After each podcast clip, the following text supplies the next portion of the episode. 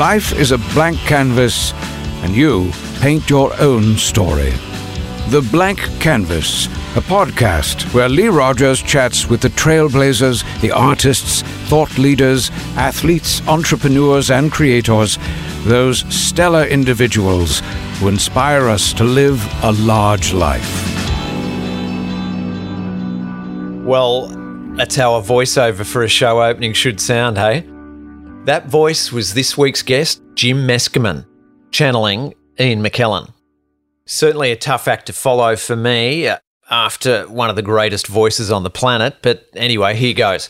Jim Meskimen, master impressionist, actor, comedian, painter, cartoonist, writer, director. Seriously, a true Renaissance man. Raised in Hollywood, the son of Marion Ross, who is Richie Cunningham's mum on the iconic T V series Happy Days. For a decade, it was the biggest show in the world, which made for a unique upbringing for Jim, no doubt about that.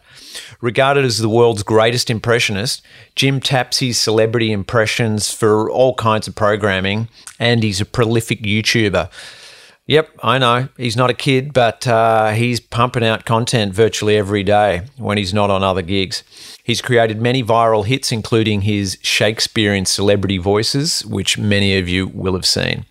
As a film actor, he's racked up credits such as Ron Howard's Oscar-nominated Apollo thirteen, The Grinch, Frost/Nixon, and many more. In T V, Jim's guest starred on Friends, The Marvelous Missus Maisel, SWAT, N C I S, Parks and Recreation, Whose Line Is It Anyway, to name but a few. Our conversation covers lots of ground today and showcases Jim's improvisational ability and legendary impressions. Please welcome to the Blank Canvas, Jim Meskimen.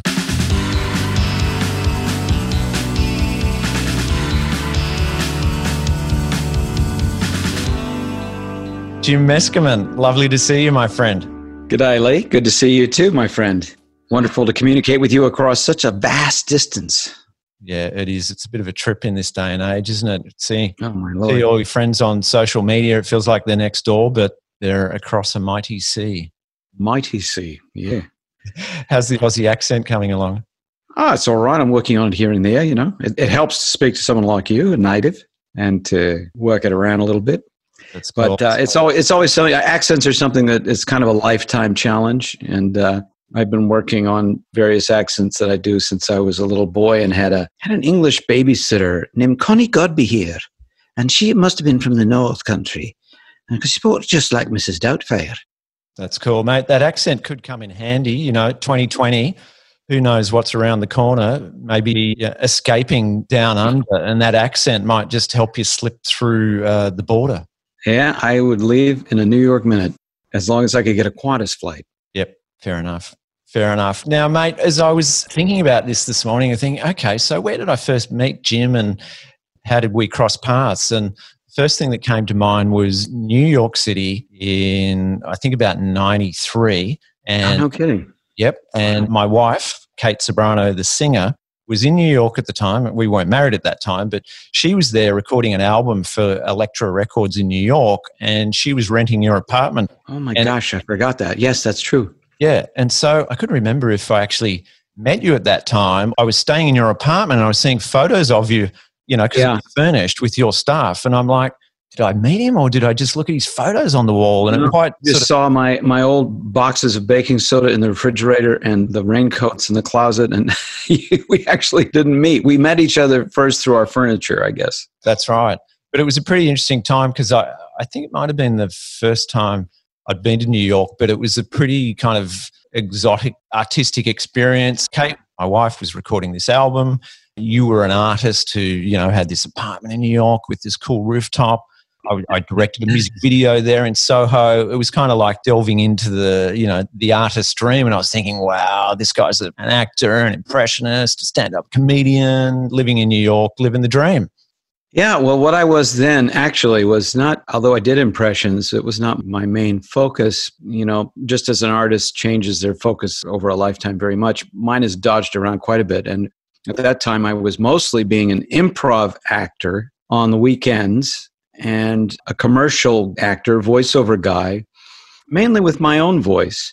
and then also doing improvised uh, commercials for different clients, mainly in regions around the U S, where I would interview people in stores talking about grocery chain or something and all the things, the produce section and stuff like that. And that was my principal day job at that point. But I had higher aspirations. I wanted to be in films and television.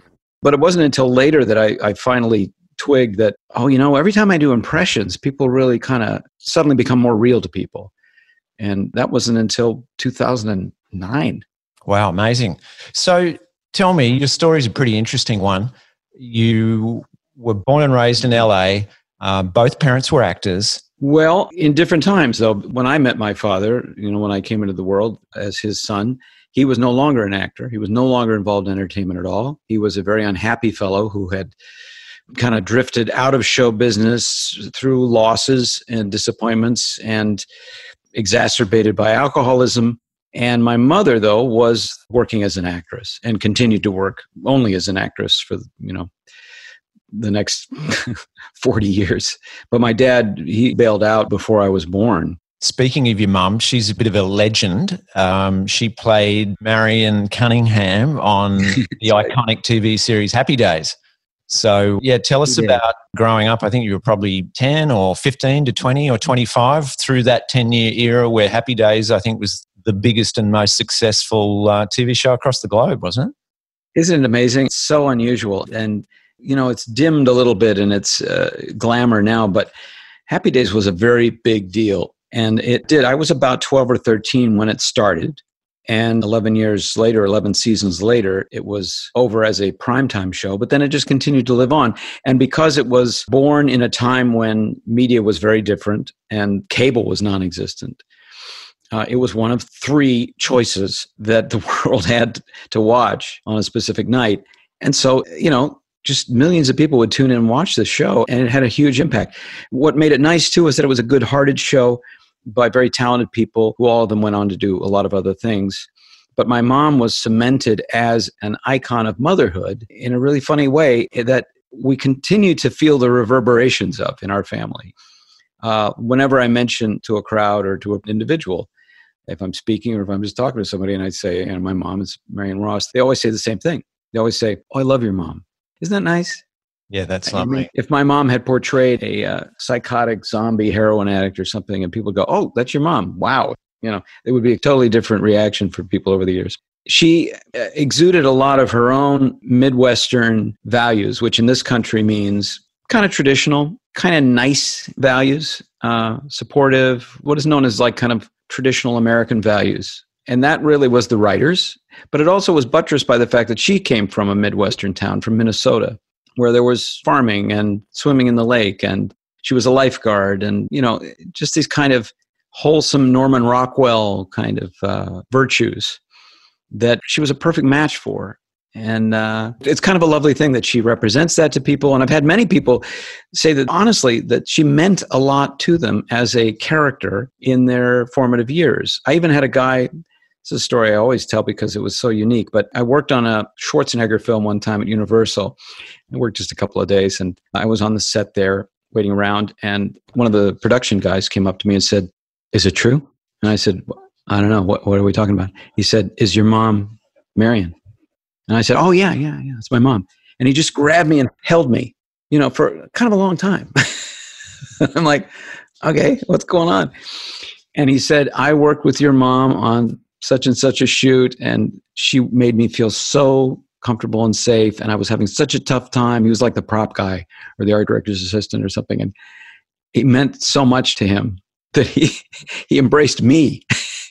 That's beautiful. Wow.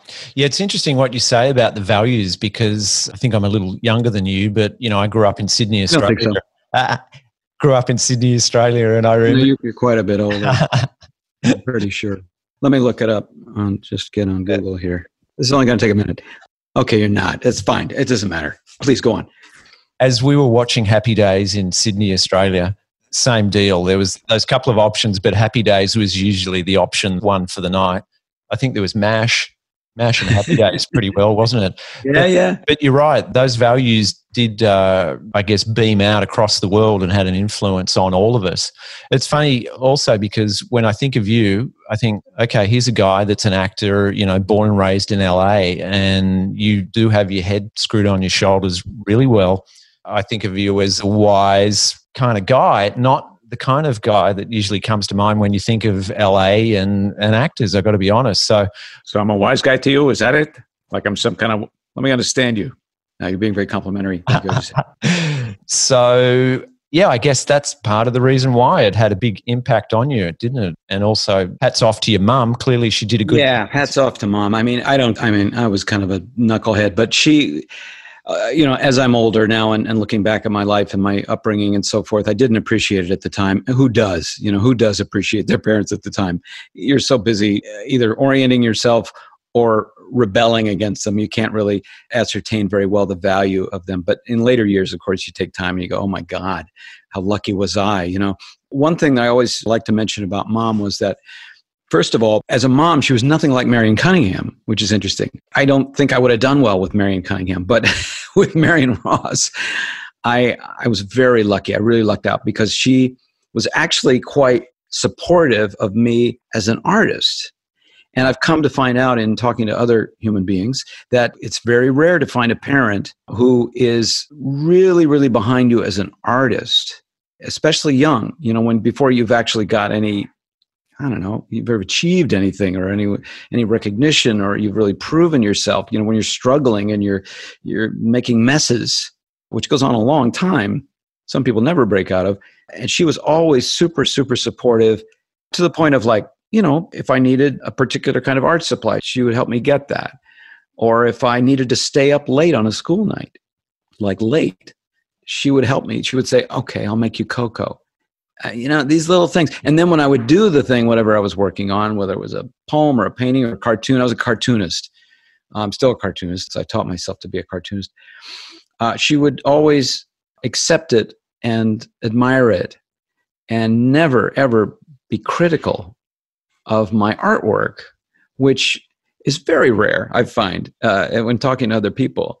Uh, other parents can't seem to stop themselves from pointing out a tiny flaw in a creation, and that is just devilish. I mean, it just, you know, it wreaks havoc on a young artist. It, those little things with parents are so important. And for a parent to go, hmm, that's a little too much blue, or, hmm, yeah, it's not as good as your last one, it is devastating.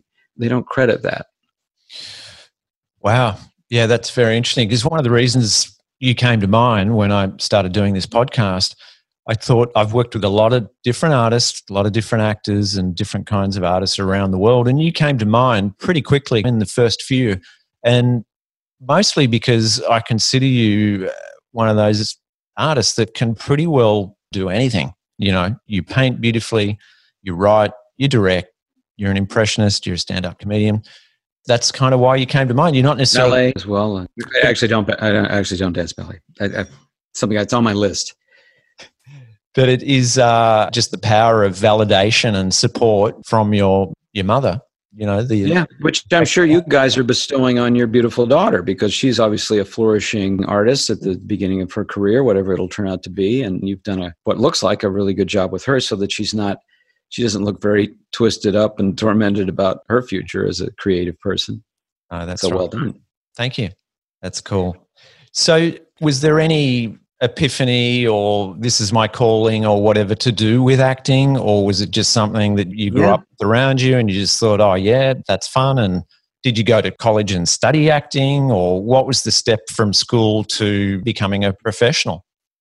That's a really great question. My, my my path is very funny, I think. I, I was quite careful with myself in terms of uh, not getting myself in situations where I could be judged for my acting. Didn't seem to mind it with my drawing and painting. But with my acting, which of course is your body and your face and your soul, and that I was a little uh, hesitant about showing to other people. And I wrestled with that for quite a while. But in a way, it sort of, um, it just created a path for me, right? And when I, I was very confused, actually, by being the son of someone who got involved with a hit T V show in the in the seventies. And a lot of the children or the offspring of big stars in America anyway, uh, you know, it's littered with a lot of casualties. I was just looking at a, you know, a guilty pleasure. I was looking at something on YouTube about the children of famous stars that went wrong. You know, it's like, oh man, you rub any one of these big celebrities and you find, oh, oh, we never heard about that daughter. Yikes. Or that son did what? You know, it's not easy because it's confusing. And it has to do with all the flow of admiration that these people get. And uh, one feels as a, as a son or a daughter that, well, I should be able to do what they do, and yet I'm not them, and yet I'm kind of part of them, and I want this, but really I want to rebel against it. And anyway, all those flows get pretty gnarled up. And in my case, I was just kind of like, I just couldn't quite sort it out. And uh, which led me to some kind of wacky solutions. But when I did sort it all out, I did have an epiphany. Because like my mother never referred to herself as an artist. I never heard her talk about herself as an artist. She was an actress and a working person. And maybe it's her Minnesota background, but she didn't put on airs about it, you know, just like kind of an unpretentious sort of attitude about her own life, her own career. So I wondered, because I felt like the need to do something meaningful and to do something admirable and, and important. And I didn't understand how acting had, especially acting on a sitcom, what does that have to do with being honorable? And I couldn't sort it out. So I thought, well, maybe I don't really want to be an actor. Maybe I want to be a painter. And I dove into painting big time. But the thing about painting was it's so lonely, especially the kind of painting I was doing, this realist painting, which is like, okay, spend six, eight months on a painting. Wow. You know, and I, I felt this need to be, if you're a performer, spending six or eight months alone and then presenting your work to people who go, oh, that's really great. It's not very satisfying. So uh, I did have an epiphany in Madrid, Spain, of all places where I was living. I had just been studying art. And uh, I'd made some big changes in my life, and I was starting to kind of begin to crawl out from whatever I was under at the time. And I was like twenty, twenty-one, must have been twenty-one. Uh, and I was walking down the street, uh, a major avenue in Madrid, and I bumped by chance into the actor Harvey Keitel. What was he doing in Madrid? He was doing a movie. He was doing some kind of movie in uh, Madrid. So I, uh, I bumped into him. This is what he sounded like at the time. And uh, I think he still pretty much sounds this way. Anyway. So I talked to him for a few minutes, and he was very kind and generous with his time.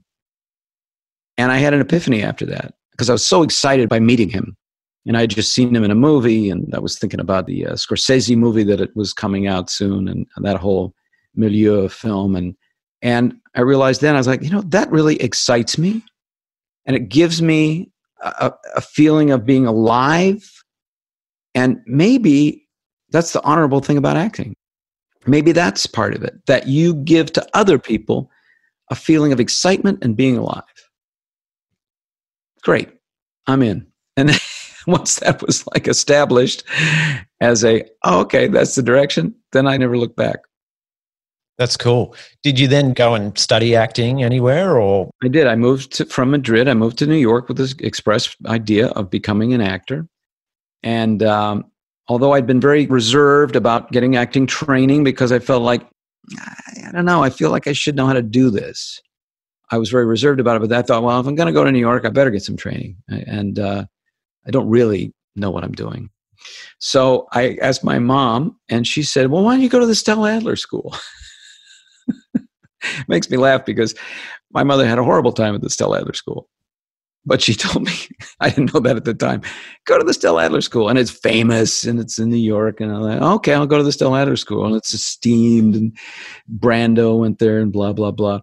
So I go there, and that was just a joke. I mean, it was a horrible joke. It was my introduction to the horrible state of acting training in the United States, which is not just that school, but most schools have a degree of guruism, I'll call it, where the teacher is the authority.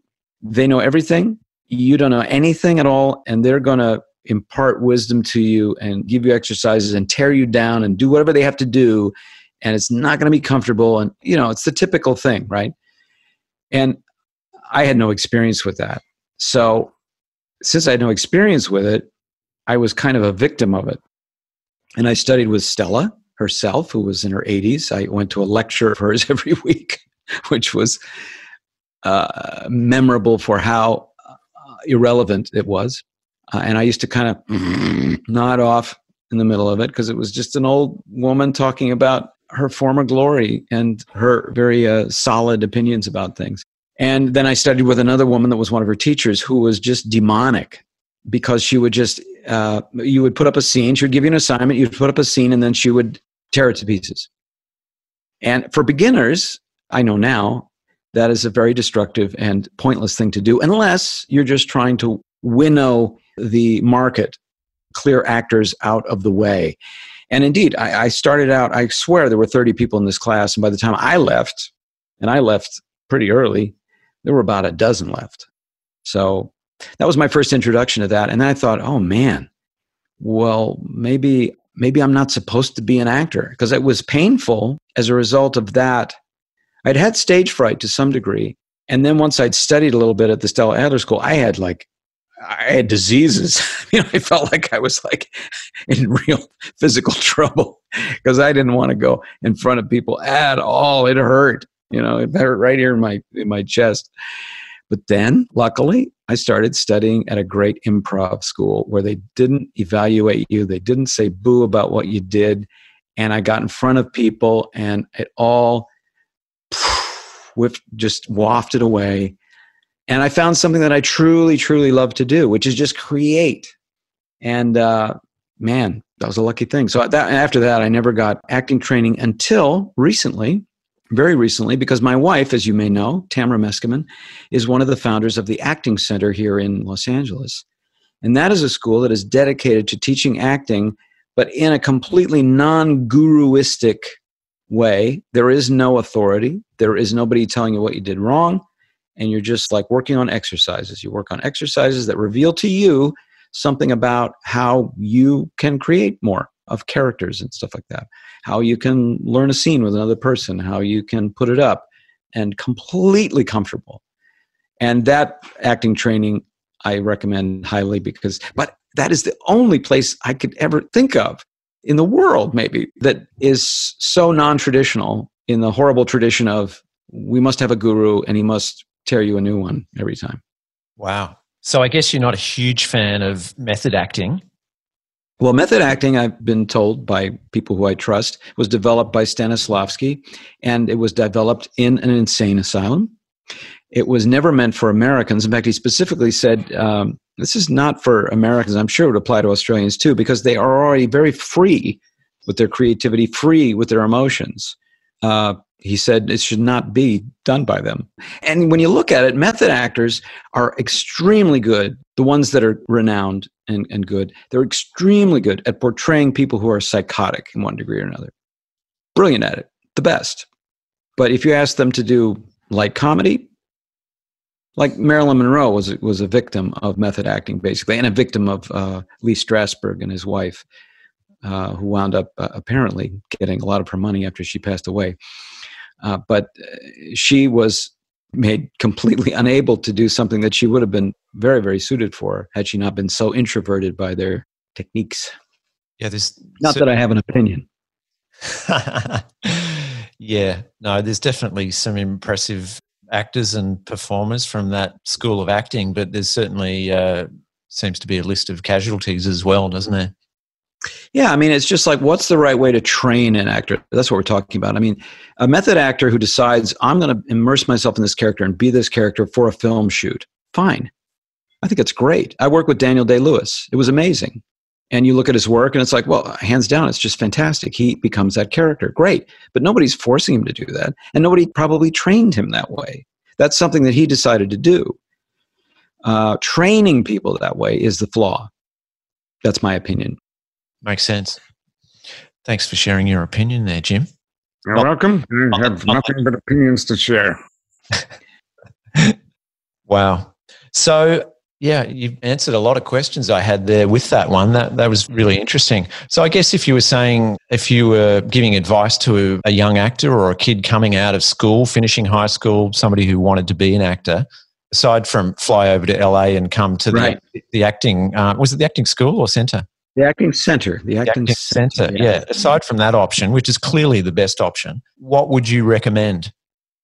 Well, actually, you can even do online stuff at the Acting Center. If you go to the acting center l a dot com, you can do some of their workshops online. They're doing them live. I mean, it's fantastic stuff. But barring that, the acting center l a dot com, uh, I would say get involved in plays.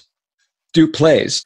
That was the traditional place for people to get training. And you're not completely safe in plays because your director might be a pain in the ass, but you will learn about what it is to be an actor, and you will get in front of audiences, and audiences will teach you a lot. And just doing the activity, do a bunch of crummy plays. You know, there's plenty of actors, great actors that came out of summer stock or came out of very, uh, you know, just typical kind of plays and stuff. And you learn a ton of stuff that you need to know. Like, there's just a lot of practical experience that one can gain. And you can always generally, I'm saying this now in the middle of the COVID thing, but generally you can get into plays without too much stress. Now, uh, we're all in quarantine, so what do you do then? You know, I'm a great believer in uh, putting stuff on YouTube and creating content for YouTube or whatever the next thing that comes along is, social media. And uh, I do. I create lots of stuff all the time. And now we have the freedom to make a little movie or do a little scene or do a little monologue or a song or whatever, write something, create something with a friend and put it up. A, a friend of mine contacted me because they're doing kind of Zoom broadcasts, these little two-person, these little two-handers on Zoom. And I did one of those that I can give you a link to called Common Census. And, well, it's just like doing a play, except that you're staring at a little green light, you know. And, you know, when, if you become a big movie star, you might wind up staring at a little green tennis ball. It's not much different. uh, that's right. Do you think you think it's harder for kids today than it was a couple of generations ago, you know, for, for whatever career you might be interested in, or even if you're clueless as to what path to take? I don't think so. I, I think now there's like, like when I was a little boy, when I was eleven, the thing I wanted to do was be a professional cartoonist in the worst way. And I drew constantly. And I even had a sixth grade teacher, Mister Edler, who tried to take my work to, he said he did this anyway, to, to the Los Angeles Times to see if they would publish some of my stuff. And they said no. And what I wanted was an audience. Now, any kid today can have as big an audience as you want. In fact, some kids have mammoth audiences, millions of people, and for nothing. And they get paid. I, I would say a kid today has, has exponentially more advantages uh, than we did in the sixties because he can reach a global audience. I mean, if you can reach a global audience with slime, you can cut a pretty wide swath with something really artistic. Yeah. No, it makes sense. Hey, um, so let's go back to the improv in New York because, you know, it's got to be improvising, improvising one-act plays, whatever it is, in front of an audience. Right. To go from a bit of stage fright, you know, you've been sketching on your own for, for six or seven months to launch yourself into improv, it sort of doesn't get much harder. So tell me about that and tell me about that time and improv. Yeah. Well, the thing about improv is it can be taught, again, training is very key. There's bad training and good training. A lot of people I've talked to say, oh my God, you do improv? I tried that and it was really hard. Like, okay, well, how did they train you? Oh, well, they just, you know, the guy said, go up on stage and you're the uh, copy machine repair guy. And then there's a vampire and, and Leonard, you play the vampire. Go. Like, oh, well, what? You know, I, it's a horrible way to train anybody. It's like, it reminds me when I learned to ski, I learned to ski that way. I, I almost learned to ski that way. And my girlfriend brought me up to the top of a mountain. This is not the way to learn to ski. It's not the way to learn improv. So when I, I had the benefit of going to a great school, which doesn't exist anymore, but they're teaching it the same way at the Acting Center in L A, which is step by little step. And if you do step by little step, it's a breeze. Because improv is basically what we do all the time anyway. Gotcha. You and I, we did not rehearse this. We did not script this. And neither of us have any kind of anxiety about getting through this okay. And you know, uh, it's pretty simple. It's just human behavior. So improv is that way. What you have to learn and what does take some drilling is how to support the other person in the scene or the other people in the scene. because most of us go through life doing the opposite of the golden rule of improv, which is to say yes and instead of no but. That's a very famous kind of basic fundamental of improv. Someone says something to you and you go, yes. And most people are, we're hardwired to go, no, you know, but in a scene, if I was in a scene with you and uh, you said to me, Mister Trump, those, those reporters are outside the gate again, and uh, they're calling for your blood. What do you have to say to them? If I say, no, I'm, I'm not Donald Trump. I'm, I'm the cleaning lady. I'm like, all right. Uh, well, what do you think we're doing? You know, you have to kind of start from scratch. It's like a construction site. You know, you're like, all right, I think we're building a house here. Everybody should agree. We're building a house. Okay, good. Let's start with this.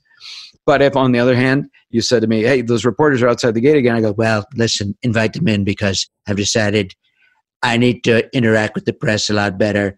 And I know I've been kind of, hold on, I have to tweet something. I've been kind of a, you know, then we have a scene. Then we have something that can flow. But it's funny. People have to be trained to to agree with one another at the drop of a hat, like automatically. It's very funny. And I've seen it uh, by being involved in schools and so forth and, and training where they go, you just have to work people until they finally kind of give it up and go, all right, I'll just say yes. All right. Okay. You don't have to make them wrong for it, but it's a process. Gotcha. And what are the other uh, like five golden rules for improv? Mostly, they're mostly shades of how do you agree with that other person? Right. How do you listen to them so that you know how to agree? You know, if someone says, you know what, we've got five minutes before this missile launches. We have got to get off of this launch pad. Then you go, I know. Then we have a scene, you know? Yeah, gotcha. So, and, and there's all kinds of agreement. Like there's a tonal agreement, you know? Like like you mentioned one-act plays, and we did a lot of improvised one-act plays. And Kate did, your wife did some with us, which was great. And there are more subtleties of agreement. Like we agree on the style. We agree on the pace. Yeah. It would be like music. You know, all the musicians in a jazz band are kind of going, I see the groove we're doing. I see that it's your turn now. I see there's my solo coming up. I see that we're wrapping it up right now. You know, there's always little agreements that go into place. So, and that, you really kind of have to do it. It's a group activity. It's very beautiful. Human beings are extremely well suited for this kind of art form. And when other people watch it, it's like they smile. Yeah, it's almost like a lot of those good qualities that you'd like people to have more in life, wouldn't you? It's almost like a recipe for how to get along with others. That's the secret, Lee. Now, you've hit upon the whole thing right there. That is exactly what we were trying to do. If everybody would be an improv actor, we would have better citizens all over. There wouldn't be any wars. Or if there were wars, they'd be very short. So that's a good segue to impressions there, mate. So did the impressions come from the improv days or did that come from elsewhere? Well, the willingness to do impression came from the improv days. I always had the uh, impetus and the interest and a lot of the skills, but I did not have the willingness. Again, I was very tender about being criticized and for, you know, all the reasons that people get tender about that. But my willingness came up by, you know, exponentially when I joined an improv company, and it became very valuable and useful for a member of the company to be able to do a lot of impressions. It added uh, value to the show, and I found myself going, oh, well, I wonder what other impressions I can do, and amassing them and practicing them and introducing them and, you know, letting people know about them and developing forms that would kind of showcase that. And so that's what happened. And then now I, I most of my my working life is in impressions for, for one reason or another, which is I never really would have predicted. I didn't start off being a kid who was like, man, I want to be the guy in Vegas who has the big impressions show and, you know, and wears the tuxedo. And the I never really felt that way. And I kind of wound up in an area where, well, that's that's the skill set. I do Colin Firth quite often for uh, whenever Colin Firth does a movie. And you know, Lee, as a uh, person in the film industry, that uh, you know they, they make trailers to, to market the work. And in a trailer, you, you want to have the actor say something very briefly, what he's said at great length in the movie. And so they'll hire me almost every time that Colin Firth does a movie uh, uh, to shorten up what he said. Have you met Colin? Have you met De Niro? Have you met many of these guys that you're famous for? I, I saw. I tell you what, I never met Colin Firth. I, I saw De Niro one time in New York. I, I saw him. I, I was walking on Broadway in the Uptown, And I saw him go by talking to someone. Yeah, that was as close as I came. But maybe, who knows, one day. I saw Al Pacino also walking in Chelsea one time. And Woody Allen. If you live in New York long enough, you see all the old gods. That was memorable. You know, you had his fishing cap on, if, I, if memory serves. But I, I, and I know Ron Howard very well, because uh, I, I worked on a, a lot of films with Ron. And, uh, and I've been doing my Ron Howard impression quite a bit, which he's heard, you know, and, and is very gracious about.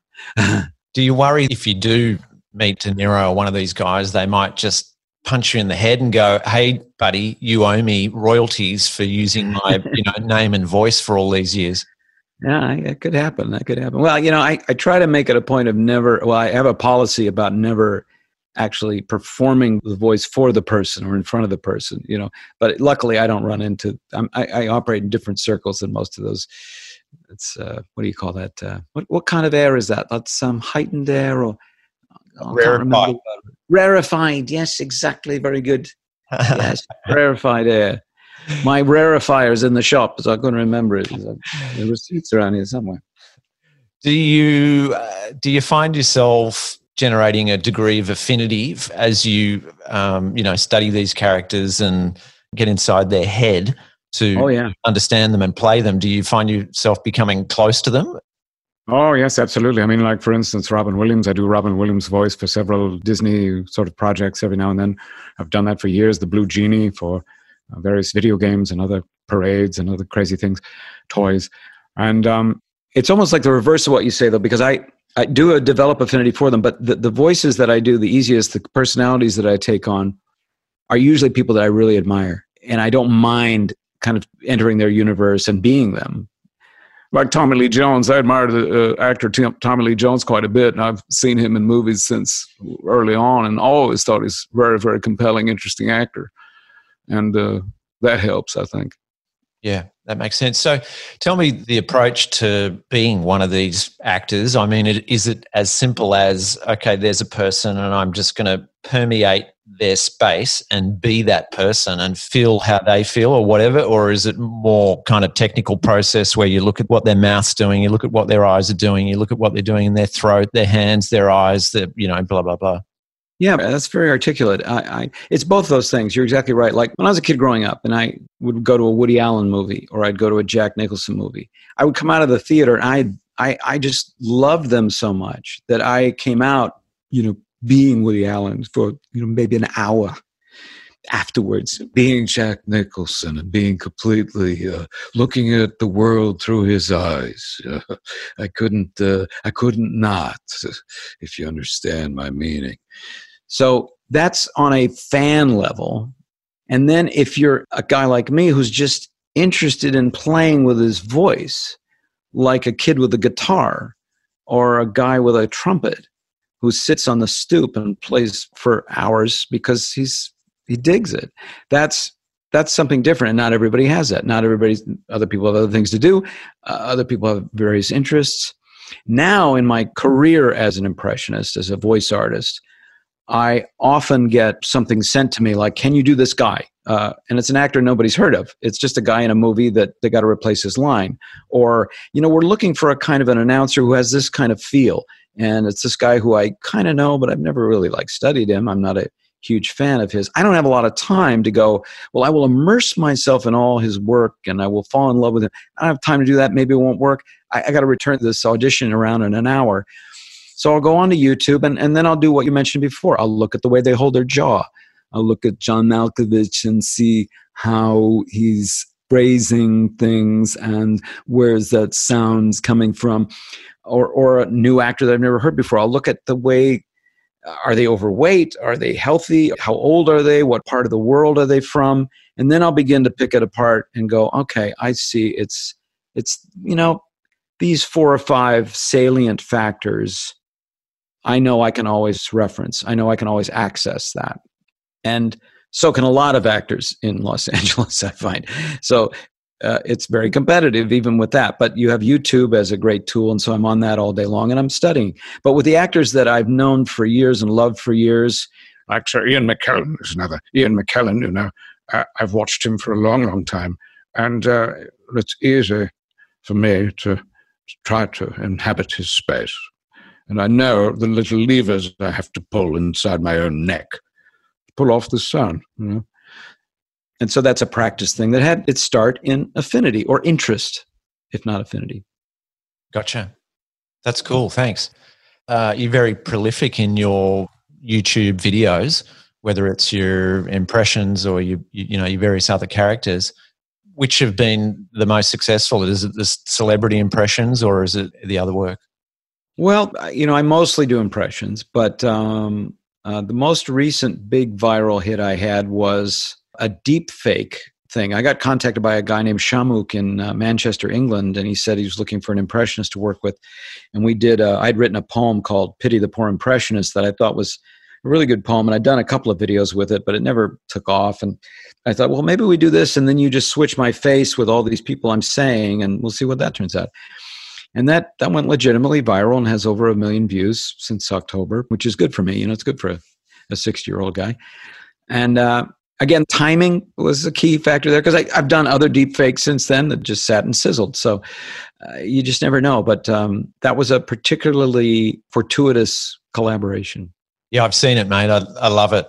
I think that's one of the things uh, about you, I guess I could say one of the secrets to your success is you don't sit around and wait for the phone to ring. You're really very proactive, whether it's writing poems, whether it's sketching, whether it's creating uh, different characters, YouTube videos, whatever.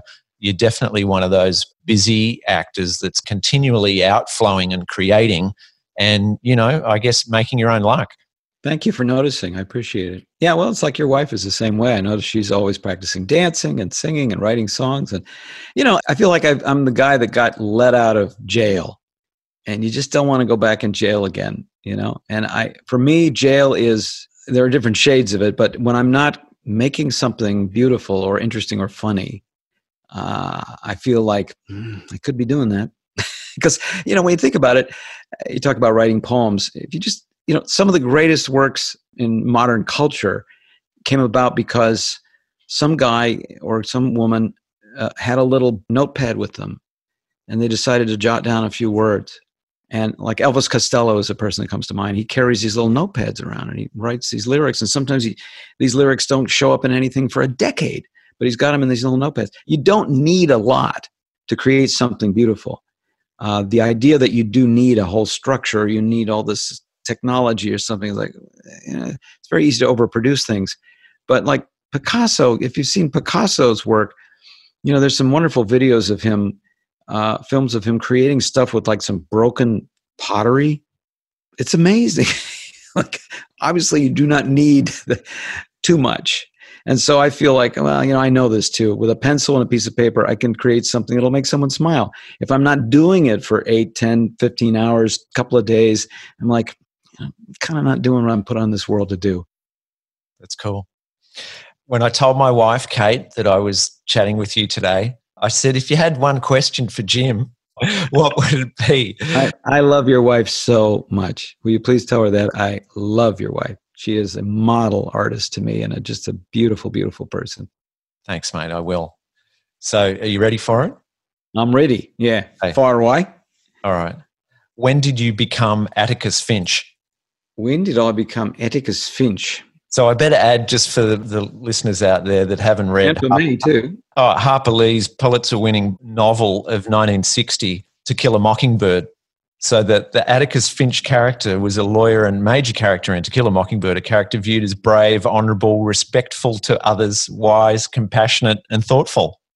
So back to her question again, when did you become Atticus Finch? Well, it's a very good question. I appreciate that very kind remark. I don't feel like I've really earned it, but I'll address it anyway. You know, it's funny. What it makes me think of is uh, a couple things. The first movie I ever recall seeing this lifetime was To Kill a Mockingbird. And uh, I've revisited it, you know, every ten or fifteen years. And it's just a beautiful, beautiful film. They just, you just can't make films like that. And Gregory Peck, Gregory Peck is one of the great actors. In fact, we just watched Moby Dick the other day because it's a bit of an aphrodisiac to put in a Gregory Peck movie at our house. But when I was working in New York, uh, for a while, I got an opportunity to do, they said, we're, we're, we want to hire you to come in and do Gregory Peck's voice for a proposal for some commercials for Visa or for MasterCard or something like that. And so I went in and I did my, I, I was probably twenty-six, twenty-seven years old. Gregory Peck from MasterCard. It's the card that keeps you, whatever. I don't remember. And I thought to myself, you know, I'd really love to get this job for Gregory Peck. If I, I thought if if they sign off on this and they go, yeah, well, let's get the real Gregory Peck, then he would make quarter million dollars, you know, for an afternoon's work. But, but I think I think in the end, Gregory Peck said, I'm not going to do that crap. Well, where do I think I am?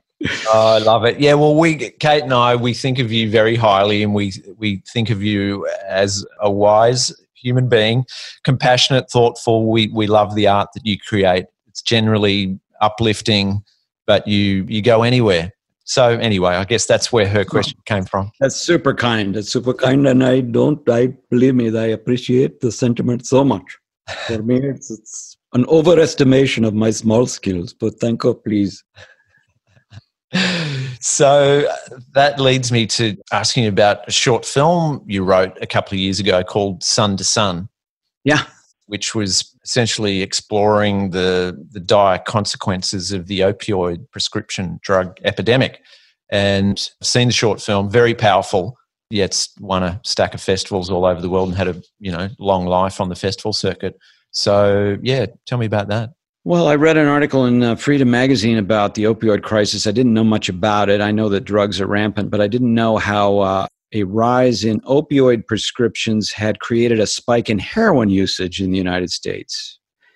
Because once people can't get the opioids, they find they have a much easier path to getting heroin. And so even ordinary kind of, uh, well, I'll say, you know, not skid row bums, not weirdos, but just like mom and pop kind of ordinary people that had maybe gone in for a back operation or a knee replacement or, you know, something like this, and then got prescribed opioids very liberally, uh, found themselves at the end of, uh, you know, very addicted to opioids and then cut off and then realized, oh, well, I, you know, this insane craving I have, this sort of life-threatening craving can be very easily handled if I just kind of, you know, get over my compunctions about uh, a needle and heroin.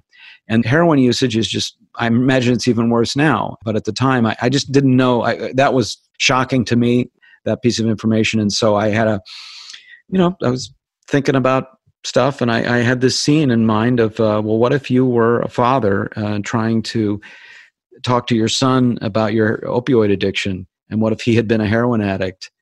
And what if you were thinking like, hmm, I wonder if my son knows where I could score some heroin. I, that all just sort of unfolded for me, and I wrote it all down in a script and uh, presented it to my friend Taron Lexton, and he said, hey, this is great, let's do it.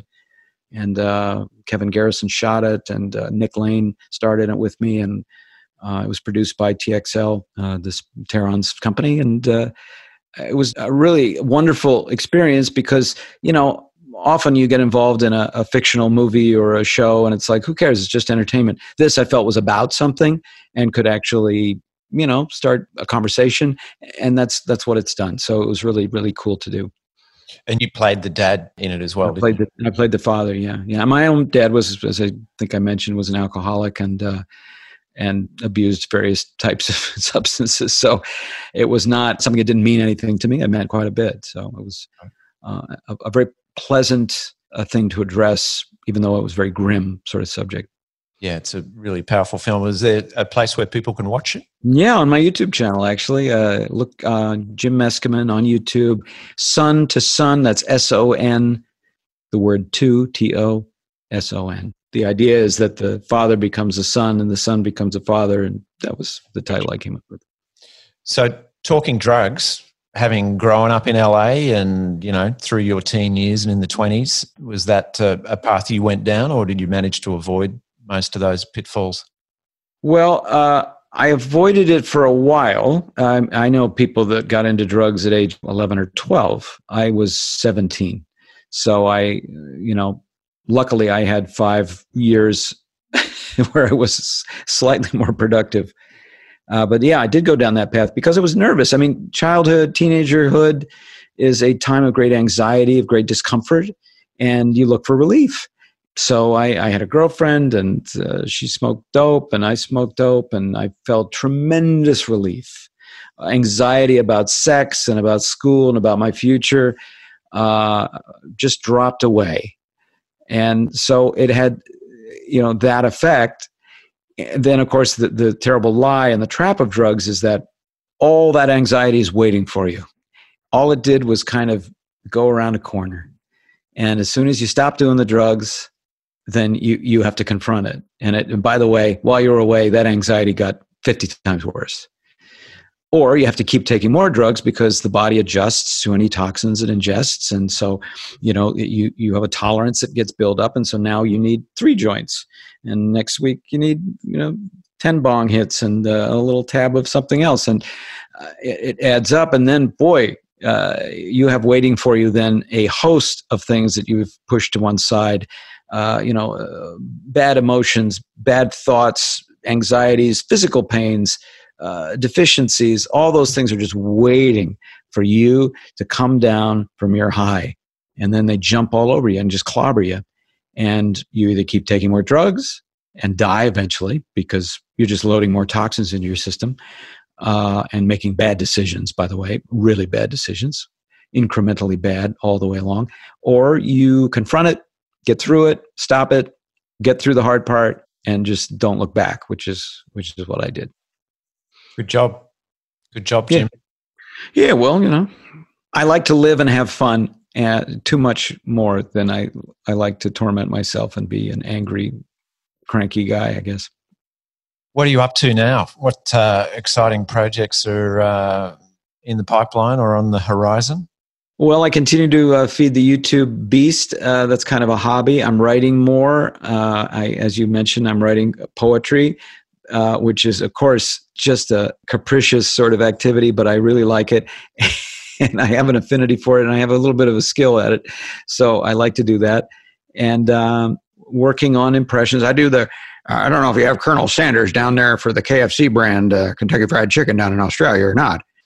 Do you? We do, mate, yeah. Do you ever hear this voice down there? Uh, I wonder.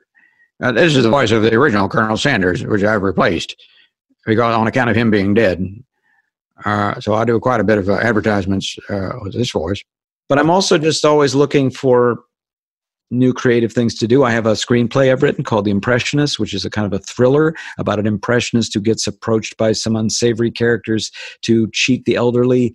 And he kind of goes into this web of criminality, and then he tries to get out. And uh, I'm shopping that around a little bit. Sounds good, mate. Well, I very much look forward to seeing The Impressionists. In fact, you know, hey, you need a director, Jim? Actually, I am looking for a director, Lee. Maybe we could have this conversation. I'll send you the screenplay.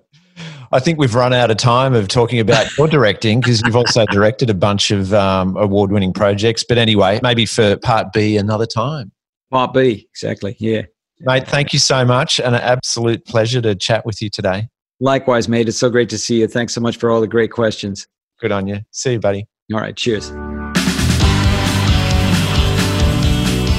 Well, that's it for another week.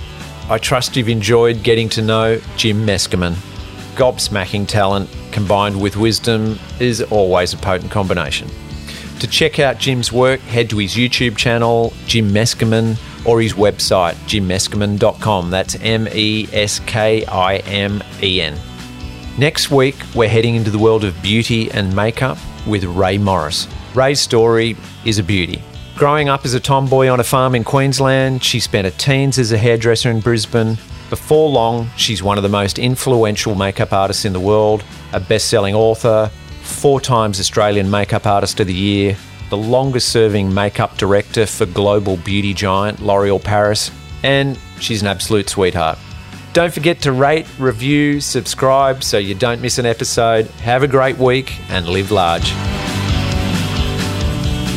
The Blank Canvas is produced by Lee Rogers and me, Bryn MacDonald, with audio support by Jason Murphy at Gas Incorporated and music by Rodrigo Bustos. This has been a Milovich production.